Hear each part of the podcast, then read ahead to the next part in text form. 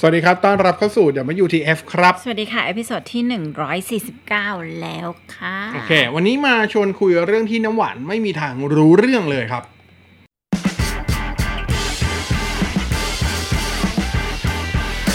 What the fact สนับสนุนโดย เลือก Acer Swift 5 Premium Notebook เป็นหนึ่งในความเบาของชีวิตคุณ ดูดิ เพราะว่ามันเป็น อะวันนี้จะตามหัวเรื่องคนเข้ามาต้องอ่านหัวเรื่องอยู่แล้ววันนี้เราคุยกันเรื่องของฟีเจอร์ RAM extended นะครับ ก็คือการขยาย RAM อืมนะครับ ซึ่งฟีเจอร์เนี้ยจริง ๆ ก่อนหน้าเนี้ยมันมันไม่ค่อยถูกพูดถึงครับ แต่ว่าพอในช่วงปลายปีที่แล้วจนกระทั่งต่อปีเนี้ยสมาร์ทโฟนไม่เฉพาะรุ่นเริ่มต้นหรือรุ่นระดับ mid range แต่ว่ารุ่นเรือธงเอง ของฝั่ง Android ก็กลับมีฟีเจอร์นี้ใส่มาแทบจะทุกเครื่องเลยอืมซึ่งผมเองก็แปลกใจนะ ผมรู้แหละว่า Android เนี่ย มันเป็นตัวระบบปฏิบัติการที่ค่อนข้างจะกินทรัพยากรสูงเมื่อเทียบกับ iOS โดยเฉพาะเรื่องของ RAM แต่ถ้ามองกันแบบจริง ๆ แล้วอะณปัจจุบันอะสมาร์ทโฟนในระดับรุ่นเริ่มต้นเอาใช้คำว่ารุ่นกลางแล้วกัน mid range ขึ้นมาเนี่ย ส่วนใหญ่ก็ใส่แรมกันแบบ6กิก8กิก12กิก16กิกกันอยู่แล้วอะแล้วยังต้อง extend ไปอีก มันจะเหรอ extend ไปทำไมว่าอืม RAM แค่นี้ไม่พอใช้หรืออะไรเงี้ยนะครับค่ะวันนี้ก็เลยจะมาคุยเรื่องของ RAM extended กันหน่อยว่าอืมจริงๆ มันคืออะไร มีประโยชน์หรือเปล่าอืมแล้วถ้ามีประโยชน์กับใครอืมแบบไหนยังไงครับ โอเค มาคุยเรื่องของ RAM extended เนาะค่ะอ่าจริงๆ บอกว่าฟีเจอร์นี้แต่ละยี่ห้ออาจจะเรียกต่างกันนะครับ อย่างเช่นผมตัวอย่างซัมซุงแล้วกันนะซัมซุงเขาจะเรียกว่า RAM Plus อ่าอืมหลักการง่ายๆ ครับ เหมือนสมัยเราใช้คอมพิวเตอร์เลย ก็คือการทำ virtual memory ครับ การดึงเอาพื้นที่ใน storage ในกรณีของ Windows มันคือ hard disk สมัยก่อน มาใช้เป็น virtual memory คือเป็น RAM เสมือนอืมคล้ายๆกัน คล้ายๆกันเลยในมือถือก็จะเอาใช้ฟีเจอร์ก็คือ ณปัจจุบันนะถ้าคุณเห็นคือตัวตัว storage นะหรือตัว ROM ที่เราเรียกกันสั้นๆ แล้วกันนะ ปัจจุบันเนี่ย อย่างรุ่นอาระดับราคา4 5 0 0ก็ใส่ ROM มาให้แบบ 128 กิกกันแล้วอะอืมมันจะไม่เหมือนสมัยก่อนที่ใส่มาแบบ 16 กิกอืม32 กิก หรือนิดๆ64หน่อยๆอ่าอืมปัจจุบันนี้คือ 128ใช้คำว่าเหลือเฟือมากๆ รุ่นท็อปๆบางตัวนี่ใส่มาแบบ 512 1เทราไบต์ก็มีไม่ใช่ไม่มีนะครับ มันก็เลยแบบเหมือนกับง่ายๆรอมมันเหลือ พอ ROM มันเหลือแล้วปัจจุบันเนี่ยเทคโนโลยี ROM ที่ใช้กันอยู่ส่วนใหญ่แล้วกัน จะใช้เทคโนโลยีที่เรียกว่าเป็น UFS UFS ก็จะมีมาตรฐานตั้งแต่ UFS 2.1 3.0 ปัจจุบันจะเป็น 3.1 ก็ไล่กันไปนะครับ พวกมือถือระดับกลาง อาจจะใช้แค่ UFS 2.1อืมแต่พอรุ่นท็อปท็อปหรือรองท็อปก็จะใช้ UFS 3.1 กันละนะครับ ซึ่งมันก็จะมีความเขียนอ่านอ่า ข้อมูลค่อนข้างเร็ว ถ้าเปรียบก็เหมือน Solid State Disk เลยนะครับเหมือน Solid State Disk เลยเร็วประมาณแบบน้องๆ Solid State Disk เลยครับ อย่างมาตรฐาน UFS 3.1นะปัจจุบันที่ใช้อยู่เนี่ย ความเร็วตามทฤษฎีนะ ถ้าแบบตามตามมาตรฐานของที่เขากำหนดมาเนี่ย ก็จะมีความเร็วในการอ่านอยู่ราวประมาณสัก 2,100 เมกะไบต์คือ 2.1 กิกอืมต่อวินาที ความเร็วในการเขียนข้อมูลเนี่ยอยู่ระดับประมาณ 1.2 กิกะไบต์หรือ 1,200 เมกะไบต์ ต่อวินาทีนะครับแต่จริงๆคือมันสามารถสูงกว่านี้ก็ได้นะคืออันนี้เป็นมาตรฐานที่เขาเซตไว้นะครับ ขณะที่อ่านึกออกไหมพอมันเร็วแบบเนี้ยหลายคนบอกพอมันทำทำทำเสมือนมันเร็วไง มันเลยเขียนอ่านได้ มันก็เลยใช้ชดชดเชยแรมได้อืมอะทีนี้คุณว่าความเร็วพวกนี้ของ UFS เร็วไหม ก็เร็วนะ ถือว่าเร็วเนาะอืมอ่าแต่รู้ไหมว่าเทคโนโลยีแรมจริง ๆอะมันเร็วกว่านี้ เป็นสิบเท่าเลยครับ อืมคือมันเร็วกว่าเมมากมโมรี่การ์ดอย่างเงี้ยอ่าความเร็วของเมมโมรี่การ์ดเมมโมรี่การ์ดยังไม่เท่าไหร่ครับเพราะอืเมมมโมรี่การ์ดมันมันคืออันพอเอเมมโมรี่การ์ดในในในที่เราใช้พวก SD อะอืมมันอยู่ข้างนอกอ๋อมันก็มีปัญหาเรื่องของโปรโตคอลอืมหรือตัวอินเทอร์เฟซที่ใช้แต่อันเนี้ยมันยู่คือบัตรกรีที่ข้างในคำสั่ที่ข้างอันนี้คือบัตรกรีไงามันคือมันคือขาครับจุดอืมเชื่อมต่อจุดเชื่อมต่อมันต่างกันค่ะอ่านึกออกใช่ไหมอ่าอันนี้ก็อ่าทีนี้พอมาดูความเร็วแรมแล้วกันครับ แรมที่เราใช้กันอยู่ปัจจุบันเนี่ยอะถ้าเป็นแรมอย่างรุ่นกลางๆ ก็จะใช้เป็นแรม LPDDR 4X อ่าที่เราเห็นกันบ่อยๆ ถ้าตัวท็อปๆ ใช้ LPDDR 5นะครับอ่าจริงๆ มันมีข้อมูลน้อยมากว่าแต่ละเครื่องใช้ความเร็วบัสเท่าไหร่ แต่ผมยกความเร็วของขอบ PC มาเปรียบเทียบแล้วกัน ตัว LPDDR4X เนี่ย อย่างในโน้ตบุ๊กบางรุ่นที่ใช้แท็บเล็ตบางรุ่นที่ใช้เนี่ยจะมีความเร็วในอ่ามีค่า bus bus speed ของเขาอะนะ อยู่ราวๆประมาณสักตั้งแต่ 2,666 จนถึงประมาณ 3,200 เมกะเฮิรตซ์แปลงค่ามาเป็น transfer rate อ่ามันก็จะอยู่ราวๆประมาณสัก 28,000 ถึง 36,000 เมกะไบต์ต่อวินาทีสองเท่าสามเท่าได้เลยนะอ่ากับความเร็วของแรมไอของตัว UFS ที่ทำได้ ความเร็วแรมมากกว่า นอกจากความเร็วแรมจะมากกว่าแล้ว คือแรมมีความสามารถในการถ่ายโอนข้อมูลในจำนวนปริมาณที่มากกว่าตัว UFS หรือ storage อะประมาณสิบประมาณประมาณเท่าไหร่นะสองถึงสามเท่าใช่ไหมเท่านั้นไม่พอมันยังมีค่าอีกค่าหนึ่งคือค่า latency เนอะอืมก็คือหน่งความเร็วในการเข้าถึงหมายความว่าอะไร CPU ในกรณีนี้ถ้าในมือถือก็คือตัวชิป SoC นะครับ CPU จะเข้าถึงข้อมูลใน RAM หรือจะเข้าถึงข้อมูลใน storage ความเร็วจะต่างกันอยู่ประมาณ 5-10 เท่าเช่นกัน ก็คือ RAM อะจะมีค่า latency ที่ต่ำกว่าตัว storage เสมอนะครับแต่ว่าโอเค ปัจจุบันมันเมื่อก่อนมันห่างกว่านี้เยอะปัจจุบันก็ลดลงมาเหลือ 2 เท่า 3 เท่า 4 เท่าไม่เกิน 5 เท่าประมาณนี้ แต่ก็ยังเร็วกว่าอยู่ดีนะครับมันก็เลยแทบไม่มีประโยชน์เลยครับ ในการในเรื่องของ RAM extended อืมโดยเฉพาะรุ่นระดับที่เป็น mid range ขึ้นไปแล้วก็คือ ตั้งแต่รุ่นที่ใช้ RAM 8 เป็นต้นมาขึ้นไปจะเป็น RAM 8 RAM 12 RAM 16 RAM 18 whatever ที่ใช้อะไอฟีเจอร์ RAM extended เป็นแค่ wording ทางการตลาดอ๋อคือมันมันเหมือนกับว่าพอแบบคนคนจะซื้ออะ เห็นคำว่า extend มีอะไร extend คือปัจจุบันมาให้ขายเงี้ยหลายๆรุ่นเลยเพราะรุ่นระดับ mid range หรือหรือ upper mid range ขึ้นไปเนี่ยอืมแล้วขายสมมติว่ารุ่นนั้นอะ โดยโดยฮาร์ดแวร์จริง ๆ มันให้ RAM มา8อืม storage สมมุติให้มา 256อืมแต่เวลาข้างกล่องเขาจะเขียนว่า RAM 8วงเล็บบวก4อืมหรือบางทีเขาเขียน RAM 12 เลย แต่มันจะเขียนวงเล็บอีกว่า RAM 8บวก extended อีก4อืมอ่าก็คือให้เห็นว่ามีดูมีปริมาณ RAM เยอะใช่ใช่ใช่อ่าอะไรประมาณนี้ครับอ่าบางเครื่องบางรุ่นบางยี่ห้อก็สามารถปิดฟีเจอร์นี้ได้ บางรุ่นปิดไม่ได้ ผมตัวอย่างซัมซุงซัมซุงปิดไม่ได้ไอฟีเจอร์ RAM Plus ซัมซุงปิดไม่ได้ สิ่งที่คุณทำได้ก็คือแค่กำหนด ปริมาณขนาดของตัว storage ที่ต้องการกันเอาไว้ใช้เป็น RAM เสมือน แต่ของซัมซุงยังโอเคนะจริงๆไม่ต้องซัมซุงหรอกทุกแบรนด์มันจะแบบเดียวกันก็คือ ไอตัวไอตัว extended ที่จะใช้หรือว่าตัวปริมาณ storage พื้นที่ใน storage ที่เรากันไว้สำหรับเป็นใช้ RAM เสมือนเนี่ย มันจะถูกใช้งานต่อเมื่อ RAM RAM เดิมๆในเครื่องอะเต็มอืมมันถึงจะมาใช้นึกออกใช่ป่ะ อ่ามันก็เลยโอเคฟีเจอร์นี้ประมาณแต่ให้รู้แล้วกันว่ามันเป็นแค่ฟีเจอร์กิมมิกอะอืมแต่ไม่ได้หมายความว่าฟีเจอร์นี้จะไร้ประโยชน์สะทีเดียวอืมกับเครื่องที่มีแรม6กิกหรือต่ำกว่ามีเช่นประโยชน์4กิกอืมในหลายกรณีหลาย scenario มันก็มีประโยชน์เหมือนกัน ยกตัวอย่างครับอ่าไม่เอ่ยรุ่นแล้วกัน มันจะมีฟีเจอร์อ่าสมาร์ทโฟนรุ่นกลางๆอ่า รุ่นประมาณช่วง range ห้าหกพันที่เป็นแรมสี่ storage ร้อยยี่สิบแปดเอาคุณเอาไปเล่น ROV ถ้าเกิดคุณไม่ได้เปิดฟีเจอร์ RAM extended ใช้แรม4กิกเล่นเดิมๆเนี่ย มันจะมีจังหวะที่ frame rate ตกจาก 60 เฟรม ที่มันควรจะอยู่ที่ประมาณ 55-60 เนี่ย ลงมาอยู่ช่วงราวๆประมาณ 35-30 เฟรมได้เป็นระยะระยะ เมื่อเล่นไประยะเวลานานอืม RV นึกออกไหมมันเป็นเกมแบบ MOBA เพราะฉะนั้นมันก็มีระยะเวลาเล่นอยู่มา 15-20 นาทีต่อเกมบางทีคุณเล่นไปแล้ว10 นาทีเขากำลังจะเข้าสู่ช่วงสุดท้ายที่จะต้องแบบไปตีป้อมไปรักษาป้อมหรืออะไรก็ตามเนี่ยมันจะเริ่มมีมีปัญหาละอะก็ถ้าเกิดถ้าเกิดด้วยความที่ปริมาณแรมมันไม่พอคือ คือต้องยอมรับว่า Android มันจริงๆ Android เขาก็พัฒนา Google ก็พัฒนา Android ให้มีความสามารถในการจัดการแรมได้มากขึ้นอืมแต่ต้องอธิบายแบบนี้ด้วยนะว่า ความสามารถในการจัดการแรมหรือ Resource อะไม่ได้ขึ้นอยู่กับตัว OS อย่างเดียว ขึ้นอยู่กับนักพัฒนาแอปด้วย ว่าแอปนั้นอะ เขียนโค้ดมาดีแค่ไหนอืมเออแต่เกมส่วนใหญ่อะใช้คำว่าเขาไม่ได้เขาเขียนมาดีแหละ แต่เขาเขียนเผื่อมาเยอะ เผื่อในการที่จะสำรองเพื่อต้องการให้เกมมัน smooth ที่สุดเท่าที่มันจะเป็นไปได้ เพราะหลายๆครั้งเราจะรู้สึกว่าเปิดเกมโอ้โหแรมมันหายไปเยอะเครื่องมันหน่วงไปเยอะ เพราะว่าเกมมันจับจองพื้นที่ในในเรื่องของตัว memory ไปเยอะค่ะเพราะมันมันคาดเดาว่าตัวเองต้องใช้เยอะอืมมันก็เลยจับจองไปเยอะประมาณนี้นะครับกรณีแบบเนี้ย RAM extended ช่วยได้ แต่กรณีเดียวกันเกมเดียวกันพอมาอยู่ในเครื่องที่มี RAM มากกว่าเช่น RAM 8กิกจริงๆ ไอ้ RAM 4กิกอะมันก็พอแหละ แต่ว่าอย่าลืมว่าตัวสมาร์ทโฟนก็เหมือนคอมพิวเตอร์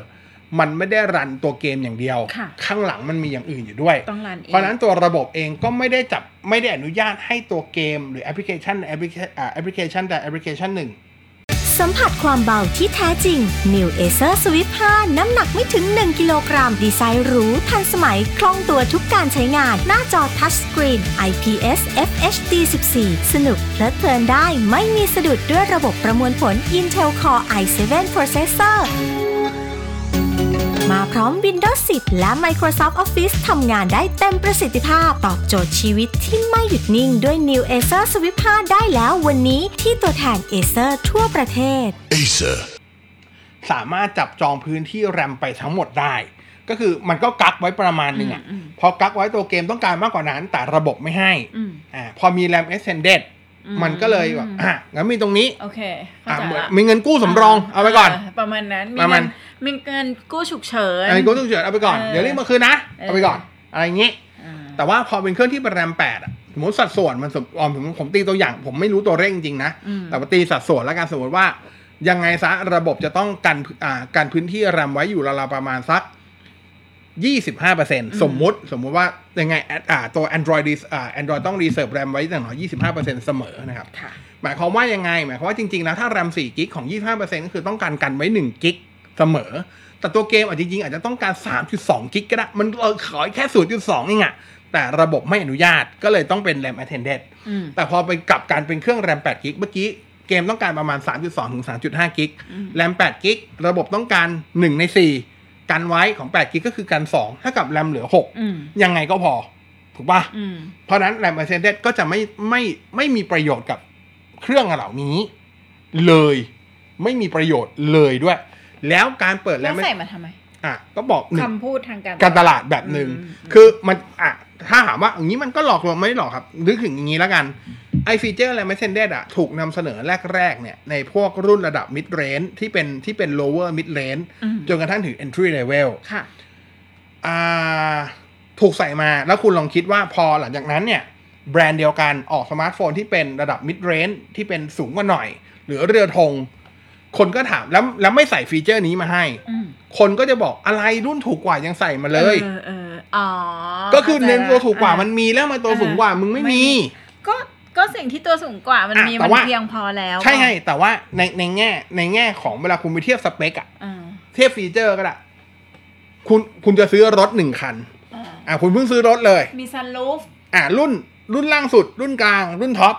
ถ้าคุณมาเรียงตัวที่เป็นแบบฟีเจอร์อะ คุณก็จะมันก็จะจุดถูกไหมมันก็จะมีการจุดถูกไหมว่าไอตัวล่างมีฟีเจอร์นี้ไอตัวบนมีฟีเจอร์นี้อ่าจุดขาวส่วนใหญ่จุดดำเนี่ยไอฝั่งตัวรุ่นท็อปอะมันจะมีจุดครบทุกช่องอืมแต่ไอรุ่นรองกับรุ่นกลางต่างหากอืมหรือเออรุ่นรองกับรุ่นล่างต่างหากที่มันจะมีโบว่าไอรุ่นรุ่นท็อปไอรุ่นท็อปมีฟีเจอร์นี้แต่รุ่นล่างไม่มี แต่ในมือถือมันดันทะลึ่งกลับกันก่อนหน้านี้ก็คือไอรุ่นล่างอาจจะมีฟีเจอร์นี้ แต่รุ่นท็อปดันทะลึ่งไม่มีอ๋อเข้าใจป่ะอ่ามันก็ ในเมื่อเข้าใจละเข้าใจละอ่าอ่าอ่านะเพราะงั้นตลาดมันก็เลยแบบไปโวยวายอะว่าแบบไม่งี้อย่างงี้อย่างงี้อะมันก็โวยวายโดยกลุ่มกลุ่ม user กลุ่มหนึ่งแบรนด์ก็ได้ดิจับมันไม่มีอะไรเลยครับเออเพราะมันเดี๋ยวมีให้ก็ได้ใส่ให้ก็ได้เออแต่ว่าแต่ว่าทีนี้มันก็ขึ้นอยู่กับการเขียนโค้ดของแต่ละ แต่ละแบรนด์ด้วยว่าเขาเขียนโค้ดตัวนี้มาถ้าเกิดคุณเปิดใช้ฟีเจอร์ RAM Extended เนี่ยอืมเขาเขาจะใช้มันยังไงค่ะ อ่าผมยกตัวอย่างย้อนกลับไปเมื่อกี้เรายกตัวอย่างที่ตัว Windows ใช่ไหมกับตัว Virtual Memory อืมจริงๆว่า Virtual Memory กับตัว RAM Extended ทำงานต่างกันนะอืม Virtual Memory เนี่ยคือ Windows Windows แบบนี้ครับ Windows จะมีการเก็บไอตัวที่เราเรียกว่าเป็น System Process อืมไว้เยอะ System Process มันกินใน RAM แหละค่ะนะครับถ้าเกิดเราเปิด Virtual Memory Windows จะเลือกเอาตัว System Process เหล่านี้ที่เป็น Service ของตัว Windows ที่ไปรันบนนั้นที่ในอยู่แบบที่ไม่ใช่ High Priority อะอืมคือไม่ได้อยู่ในแบบการใช้งานบ่อยหรือสูงไปไว้ใน Virtual Memory แทน คือ Virtual Memory ในในใน Windows ไม่ได้ทำงานเสมือนเป็น RAM ไม่ได้ทำงานเป็นหนึ่งเดียวกับ RAM อืมแต่มาทำหน้าที่พักข้อมูลบางอย่างที่ปกติควรที่มันจะต้องไปอยู่ใน RAM แต่ไม่ได้สำคัญมาก Windows เลือกจะเอาไอ้โปรเซสชุดนั้นอะมาไว้ใน Virtual Memory แทน แต่ในมือถือส่วนใหญ่จะไม่ใช่แบบนั้นอืมคือ Android คือด้วยความที่ Android มันไม่ได้ถูกเขียนมาแบบเนี้ยนึกออกปะ Android มันก็เลยไม่ได้เอาโปรเซสระบบไปไว้ใน RAM extended เข้าใจอ่า แต่มันเลือกให้เอาแอปพลิเคชันนั่นแหละ ดึงเอา RAM extended ไปใช้เลยอืมกลับกัน มันคือความกลับกัน มันคือความกลับกันนะครับ มันคือความกลับกัน นั่นคือเหตุผล แล้วก็เลยทำให้หลายคนรู้ว่าทำไมนะ เปิด RAM extended แล้วเครื่องกระตุก อืมอ่าเพราะว่าไอเกมดันทะลึ่งไปไอใช้เมมโมรีในส่วนตัวที่เป็น RAM extended ที่เราเปิดไว้ ทั้งๆที่ RAM ระบบยังเหลืออีกบานเลยอืมแต่เหมือนกับอันนี้ต้องบอกว่าแต่ละแบรนด์อาจจะได้ประสบการณ์แตกต่างกันบ้าง ขึ้นอยู่กับการเขียนโค้ดของแต่ละแบรนด์แต่ละ UI ว่าเขาเขียนมาแบบไหนอืมอ่าแต่อย่างที่บอกบางอันมันก็อย่างของซัมซุงมันจะเขียนไว้เลยว่าปิดไม่ได้ แต่ว่า RAM Plus จะถูกใช้ต่อเมื่อ RAM ระบบหมดอืมถึงจะใช้ RAM Plus เสมอ แต่อย่างที่บอกครับ ระบบอื่นของแบรนด์อื่น UI อื่น อาจจะไม่ได้เขียนในอัลกอริทึมแบบเดียวกันก็ได้ แต่จริงของของของซัมซุงตอนนี้ก็มีพยายามความมีความพยายามในการเรียกร้องให้เปิดฟีเจอร์ในการปิด RAM Plus อยู่นะ เพราะว่าก็มีง่ายๆครับ คนไม่เชื่อใจซัมซุงนั่นแหละเหมือนเหมือนที่คือซัมซุงมันมีหลายกรณีมาก่อนหน้านี้ อย่างตัวเอกไอตัวฟีเจอร์เกม Optimizing เงี้ยที่ไปที่ไปคือเกม Optimizing เนี่ยฟีเจอร์ของซัมซุงมันคือตามชื่อเนาะ มันควรจะเป็นฟีเจอร์ในการที่จะ boost ประสิทธิภาพในการเล่นเกม หรือเกี่ยวข้องเฉพาะเกี่ยวกับการเล่นเกมเท่านั้น แต่ว่าไอเกม Optimizing ในใน One UI 4.1 ล่าสุดที่ออกมาแรกๆเนี่ยมันไม่ได้ไปควบคุมเฉพาะในส่วนแอปเกม หรือที่เกี่ยวข้องกับเกมอืมแต่มันได้ไปควบคุมทุกแอปเลย ให้ใช้พลังงานต่ำผลก็คือเขาก็รู้สึกว่ามันอ่าจริง ๆ มันไม่มีปัญหาหรอก เพียงแต่ผู้ใช้ก็รู้สึกเฮ้ย คุกคามอะเออคิดแทน ยุ่ง เออทำตัวเป็น Apple ไปได้อ้าวคิดแทนกูไปหมดเลย อะไรอย่างงี้ ไม่คิดแทนไม่ชอบ Apple น่ะไม่ให้คิดด้วยไม่ให้คิดอ๋อด้วยเอออย่างเงี้ยหลังซัมซุงก็เลยหลังๆซัมซุงก็ออกอัปเดตในการแก้ตัวเกม Optimizing อ่าได้ให้แบบให้ผู้ใช้เปิดปิดได้ คนก็เลยพอมีฟีเจอร์แล้วพอพอซัมซุงทำแบบนี้ได้ซัมซุงไอผู้ใช้ซัมซุงส่วนหนึ่งก็รู้สึกอ้าวถ้ามึงทำอย่างนี้กับ Game Optimizing ได้ ทั้งนั้นก็ต้องทำกับ RAM Plus ได้สิวะอืมเขาก็เลยพยายามเรียกร้องกันอยู่นะครับ ทีนี้อย่างที่บอกครับ เพราะฉะนั้นอย่าไปสนใจกับฟีเจอร์นี้มากนะ คือไม่ต้องสนใจเลยก็ได้ถ้าเกิดคุณจะซื้อแรมที่เครื่องที่คุณจะซื้อสมาร์ทโฟนที่คุณจะซื้อเนี่ยเป็นเครื่องที่เป็นแรมแปดค่ะหรือสูงกว่า จริงๆแรมหกก็อะถ้าจะเป็นรุ่นที่เป็นแรมหก gig แล้วจะต้องแคร์กับมันนิดนึง ก็คือเป็นรุ่นที่เป็นแรมหก gig ในกรณีที่เป็นรุ่นแรมหก gig ที่ เป็น CPU ที่มี performance สูงหน่อยอืมมันจะเห็นได้กับแบรนด์จีนอย่างพวก Redmi Xiaomi อ่าอ่าแล้วก็ Poco ค่ะมันก็แบรนด์เดียวกันหมดอะคือพวกเนี้ยมันจะมีรุ่นที่แบบใช้ CPU ค่อนข้างแรง แต่ปรากฏว่ามันมีรุ่นที่แบบพยายามทำราคาถูกมากๆก็คือใส่แรมน้อยมาหน่อยอืมอันนี้อาจจะช่วยได้ในกรณีบางกรณีนะครับเพราะว่าพอ CPU มันเร็ว ถ้าโปรเซสมันเร็วเนาะบางทีแรมก็ทำงานใช้คำว่าปริมาณไม่พอกับ เพราะว่าพอมัน CPU มันคิดเร็วก็ใช้แรมเยอะไปด้วยในตัวอะไรประมาณนี้นะครับอ่าก็อีกสั้นๆ ก็เป็นเรื่องของ RAM extended เพราะฉะนั้นก็อย่าไปสนใจกับฟีเจอร์นี้มากนะสำหรับ RAM extended ค่ะยกเว้นว่าเครื่องที่คุณกำลังจะซื้อเป็นเครื่องที่เป็นแรม4กิกแล้วคุณหกกิกด้วยไหมอ่าเอาผมเอาที่ 4 เป็นหลักเลยอืมเครื่องที่คุณแรม4กิกแล้วคุณต้องการซื้อมาเล่นเกมอ๋อด้วยอ่าอันเนี้ยแรม extended จะมีประโยชน์อยู่ค่ะบ้างอืมกับเกม แต่ว่าต้องบอกก่อนนะ มันไม่ได้ทำให้เกมลื่นขึ้นอืมแต่มันคือ อธิบายไงมันไม่ได้ช่วยเรื่องของประสิทธิภาพในการเล่นเกมโดยตรงอืมมันเพิ่มในช่วยเรื่องของการพยุง ไม่ให้ประสิทธิภาพเกมลดลงไวกว่าที่มันควรจะเป็น ไม่งงใช่ไหมอืมเช่น ด้วยประสิทธิภาพ CPU แบบเนี้ยเกมที่คุณจะเล่นเกมนี้สมมติเกม A คุณควรจะเล่นได้อยู่ราวๆประมาณสัก 50 เฟรมถึง 55 เฟรม มันก็ต่อให้คุณจะเปิดหรือปิด RAM Extended มันก็จะเล่นได้ที่ 50ถึง55 เฟรมนั่นแหละอืมไม่ได้เพิ่ม หรือลด แต่มันจะทำให้บางช่วงในการเล่นเกมเกิด CPU throttle เนี่ยลดลงได้นึกออกปะแต่เฟรมเรทสูงสุดจะเท่าเดิมเสมอเพราะว่า performance มัน CPU มันได้เท่านี้อะมันไม่มีทางสูงไปกว่านี้อยู่แล้วอะไรเงี้ยแล้วถ้าเกิดแบบมี extended RAM เนี้ยเราต้องมาคอยเคลียร์ไม่ต้องไม่ต้องเคลียร์ระบบระบบมันฉลาดพออ๋ออ่าฉลาดฉลาดพอก็ปล่อยมันคุณรีสตาร์ทเครื่องทีนึงมันก็เคลียร์ทุกอย่างแล้วอืมปล่อยมันไปประมาณนี้ค่ะนะครับอ่าก็สั้นๆแล้วกันเกี่ยวกับเรื่อง RAM Extended เพราะว่า เห็นหลายเครื่องมันมีฟีเจอร์นี้หลายคนก็ถามว่าสำคัญไหมไอ้บางคนก็ไปถกเถียงกันเอาซื้อเครื่องรุ่นนี้สิแรมเยอะกว่า แต่พอไปดูคำว่าแรมเยอะกว่าคือไอ้ไอ้ถึงว่าเครื่องในราคาเดียวกันเครื่องหนึ่งแรมแปดเครื่องหนึ่งแรมสิบสองอืมแต่กดพอไปดูว่าแรมสิบสองอะแรมสิบสองกิกตัวนั้นอะจริงๆมันคือแรมแปดนั่นแหละ อีกสีที่เพิ่มขึ้นมาคือ RAM extended อืมเออ มันก็เลยไม่มีประโยชน์ขนาดนั้นค่ะเพราะฉะนั้นก็ประมาณนี้สั้นๆแล้วกันนะ เกี่ยวกับเรื่องของตัว RAM extended ก็ ลองไปปรับใช้ดูนะครับ รู้เท่าทันเทคโนโลยีจะได้รู้ว่าเออบางทีเขาใส่มาก็จะบอกว่าเป็นค่าการตลาดอย่างเดียวมันก็ไม่ถูก เพราะว่ามันมันมันใช้งานจริงได้ เพียงแต่ว่าพอในระบบบางระบบฟีเจอร์นี้มันก็ไม่ช่วยอะไรเลยเหมือนกันมันก็เท่ากับมันก็ใส่มาก็ไม่มีประโยชน์ค่ะอยู่ดีใช่เออประมาณนี้นะครับนั่นคือเรื่องของตัว RAM Extended นะ ก็ชอบกดไลค์ใช้กดแชร์แล้วกันนะฮะ อาทิตย์หน้า กลับมาเจอกันใหม่ WTF นันบอสน้ำหวานวันนี้สั้นๆ วันสวัสดีครับ สวัสดีครับ